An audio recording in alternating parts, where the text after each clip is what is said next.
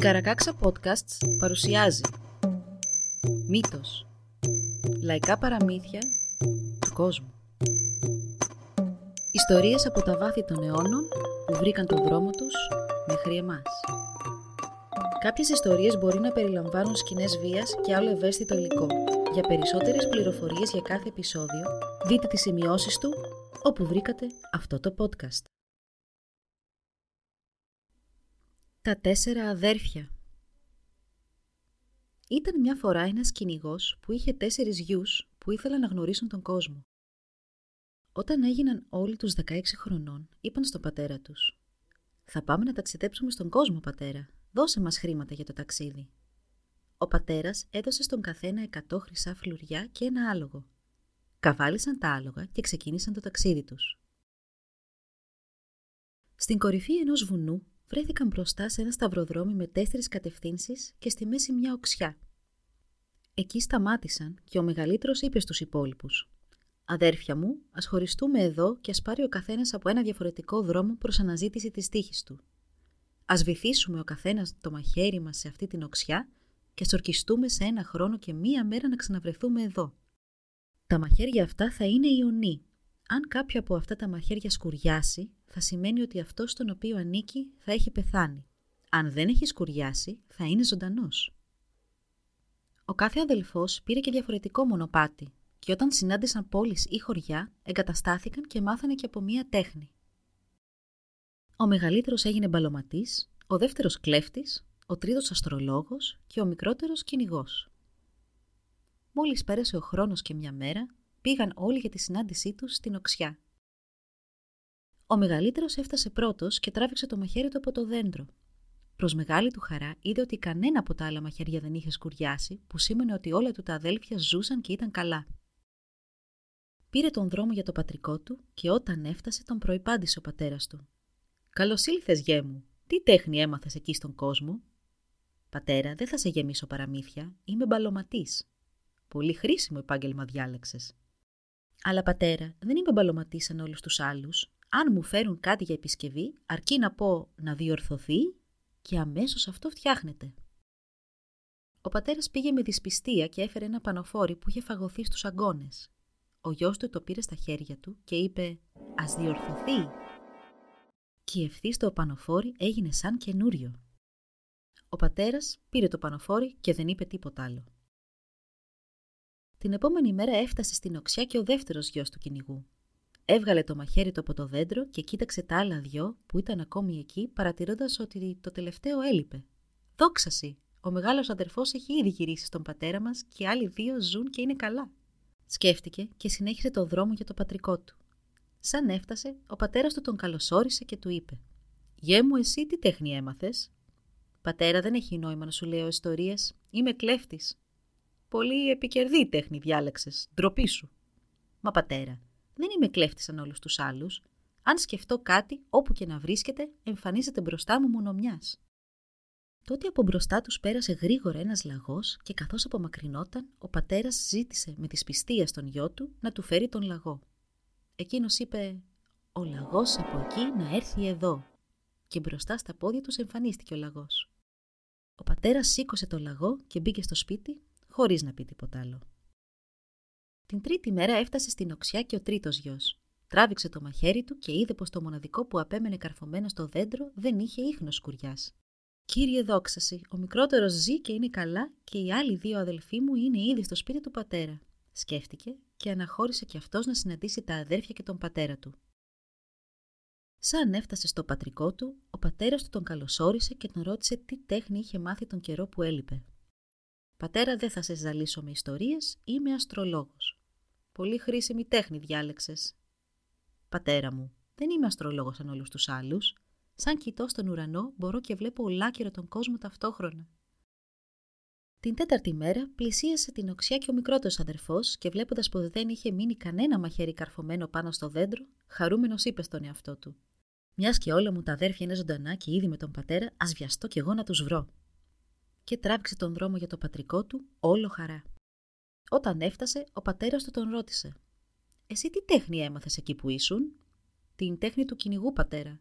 Άρα δεν τράπηκες να ακολουθήσεις τα βήματά μου. Είσαι καλός γιος. Μα πατέρα, δεν είμαι κυνηγός σαν εσένα, ούτε σαν όλους τους άλλους. Αν υπάρχει κάποιο εξαιρετικό και δυσέβρετο θύραμα, τότε εγώ λέω «αστηρευτεί» και με μια στο ζώο πεθαίνει.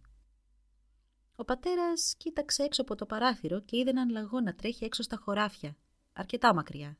«Γρήγορα, πιάστον», είπε στον μικρότερο και μόλις αυτός είπε τα λόγια, ο λαγός οριάστηκε νεκρός. «Δεν βλέπω όμως αν έχει πεθάνει», είπε ο πατέρας που προσπαθούσε να δει μέσα από το παράθυρο. Ο τρίτος γιος τότε κοίταξε τον ουρανό και είπε «Ναι πατέρα, τον βλέπω, έχει πεθάνει». «Και πώς θα πάμε μέχρι εκεί να τον φέρουμε» ρώτησε ο πατέρας και ο γιος που είχε μάθει την τέχνη του κλέφτη είπε «Ας εμφανιστεί» και ο λαγός βρέθηκε μπροστά τους. Φαινόταν όμως πως είχε περάσει μέσα από αγκαθωτούς θάμνους, ήταν κατασκισμένος. «Και πώς θα τον μαγειρέψουμε έτσι σκισμένος που είναι» ρώτησε ο πατέρας. Ο μεγαλύτερος γιος είπε τότε «Ας διορθωθεί» και με μιας διορθώθηκε. Βλέποντας τα αυτά, ο πατέρας είπε και στους τέσσερις γιους του «Με τις τέχνες που μάθατε δεν θα πεινάσετε ποτέ».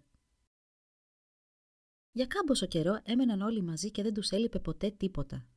Μια μέρα, ο βασιλιάς έβγαλε ανακοίνωση σε όλο το βασίλειο πως η κόρη του είχε χαθεί και πως θα αντάμει πλουσιοπάροχα όποιον την έφερνε πίσω. Τα αδέρφια το συζήτησαν μεταξύ τους και συμφώνησαν να πάνε αυτοί να βρουν την πριγκίπισσα. Παρόλο που ο πατέρας δεν τους έδωσε την ευχή του να φύγουν, εκείνοι ξεκίνησαν το ταξίδι τους. Στη διαδρομή προς το παλάτι διέδιδαν πως αυτοί ήταν οι μοναδικοί που μπορούσαν να σώσουν την πριγκίπισσα και όταν αυτό έφτασε στα αυτιά του βασιλιά, έστειλε αμέσως τη βασιλική του άμαξα να τους φέρει μπροστά του. Μόλις παρουσιάστηκαν στο παλάτι, ο βασιλιάς τους είπε πως όποιος έβρισκε την κόρη του θα έπαιρνε ως ανταμοιβή το βασίλειο και το χέρι της. Πείτε μου, σας παρακαλώ, που βρίσκεται η κόρη μου, παρακάλεσε ο βασιλιάς. Τότε ο αδερφός αστρολόγος του είπε πως θα μπορούσε να τη δει μόνο μόλις νύχτωνε. Περίμεναν λοιπόν και μόλις νύχτωσε βγήκαν έξω και οι τέσσερις τους και ο αστρολόγος σήκωσε το βλέμμα του προς τον ουρανό. Είπε στους υπόλοιπους πως την πριγκίπισσα την είχε εχμάλωτη ένας τρομερός δράκος. Την είχε αρπάξει όταν εκείνη είχε βγει να κάνει τον περίπατό της και την κρατούσε σε ένα νησί πέρα και από την ερυθρά θάλασσα. Ήταν υποχρεωμένη να τον κοιμίζει για δύο ώρες καθημερινά και όταν επιτέλους αποκοιμιόταν, ο δράκος είχε πάντα το κεφάλι του στα γόνατά της. Σαν ξημέρωσε, τα αδέρφια πήραν την άμαξα του βασιλιά και πήγαν μέχρι την ερυθρά θάλασσα. Από εκεί πήραν μία βάρκα και έκαναν κουπί μέχρι το νησί που ο δράκος φιλούσε την πριγκίπισσα.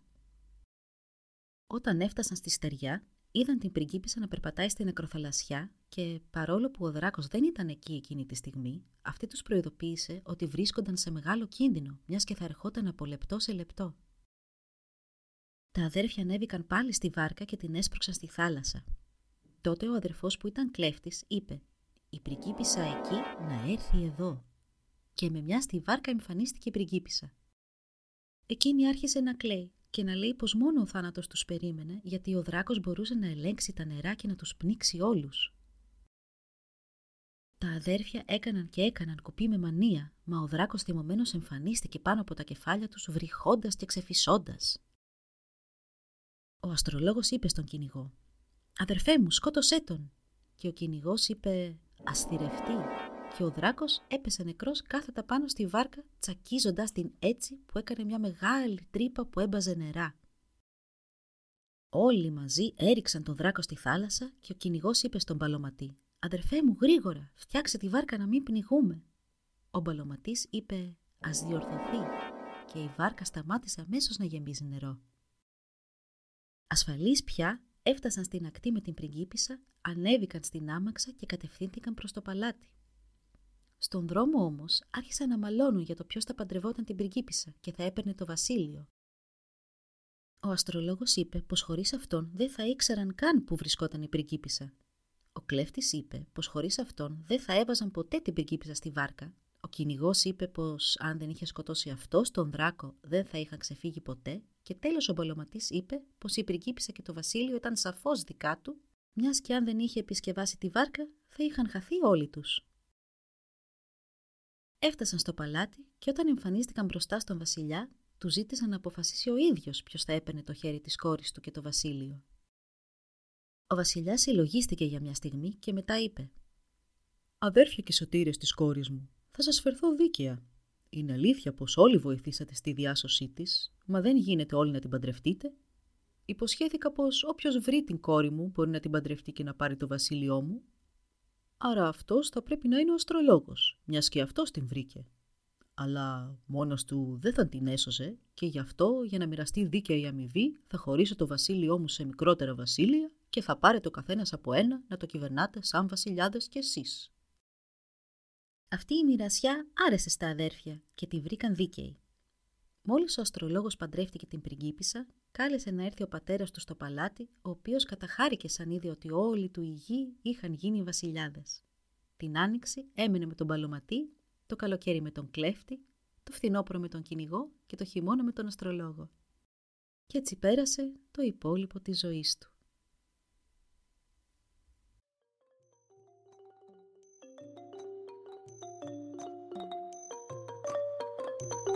Εδώ λοιπόν η ιστορία μας έλαβε τέλος.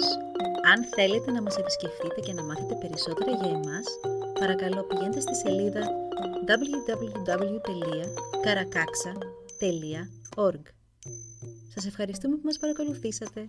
Γεια σας!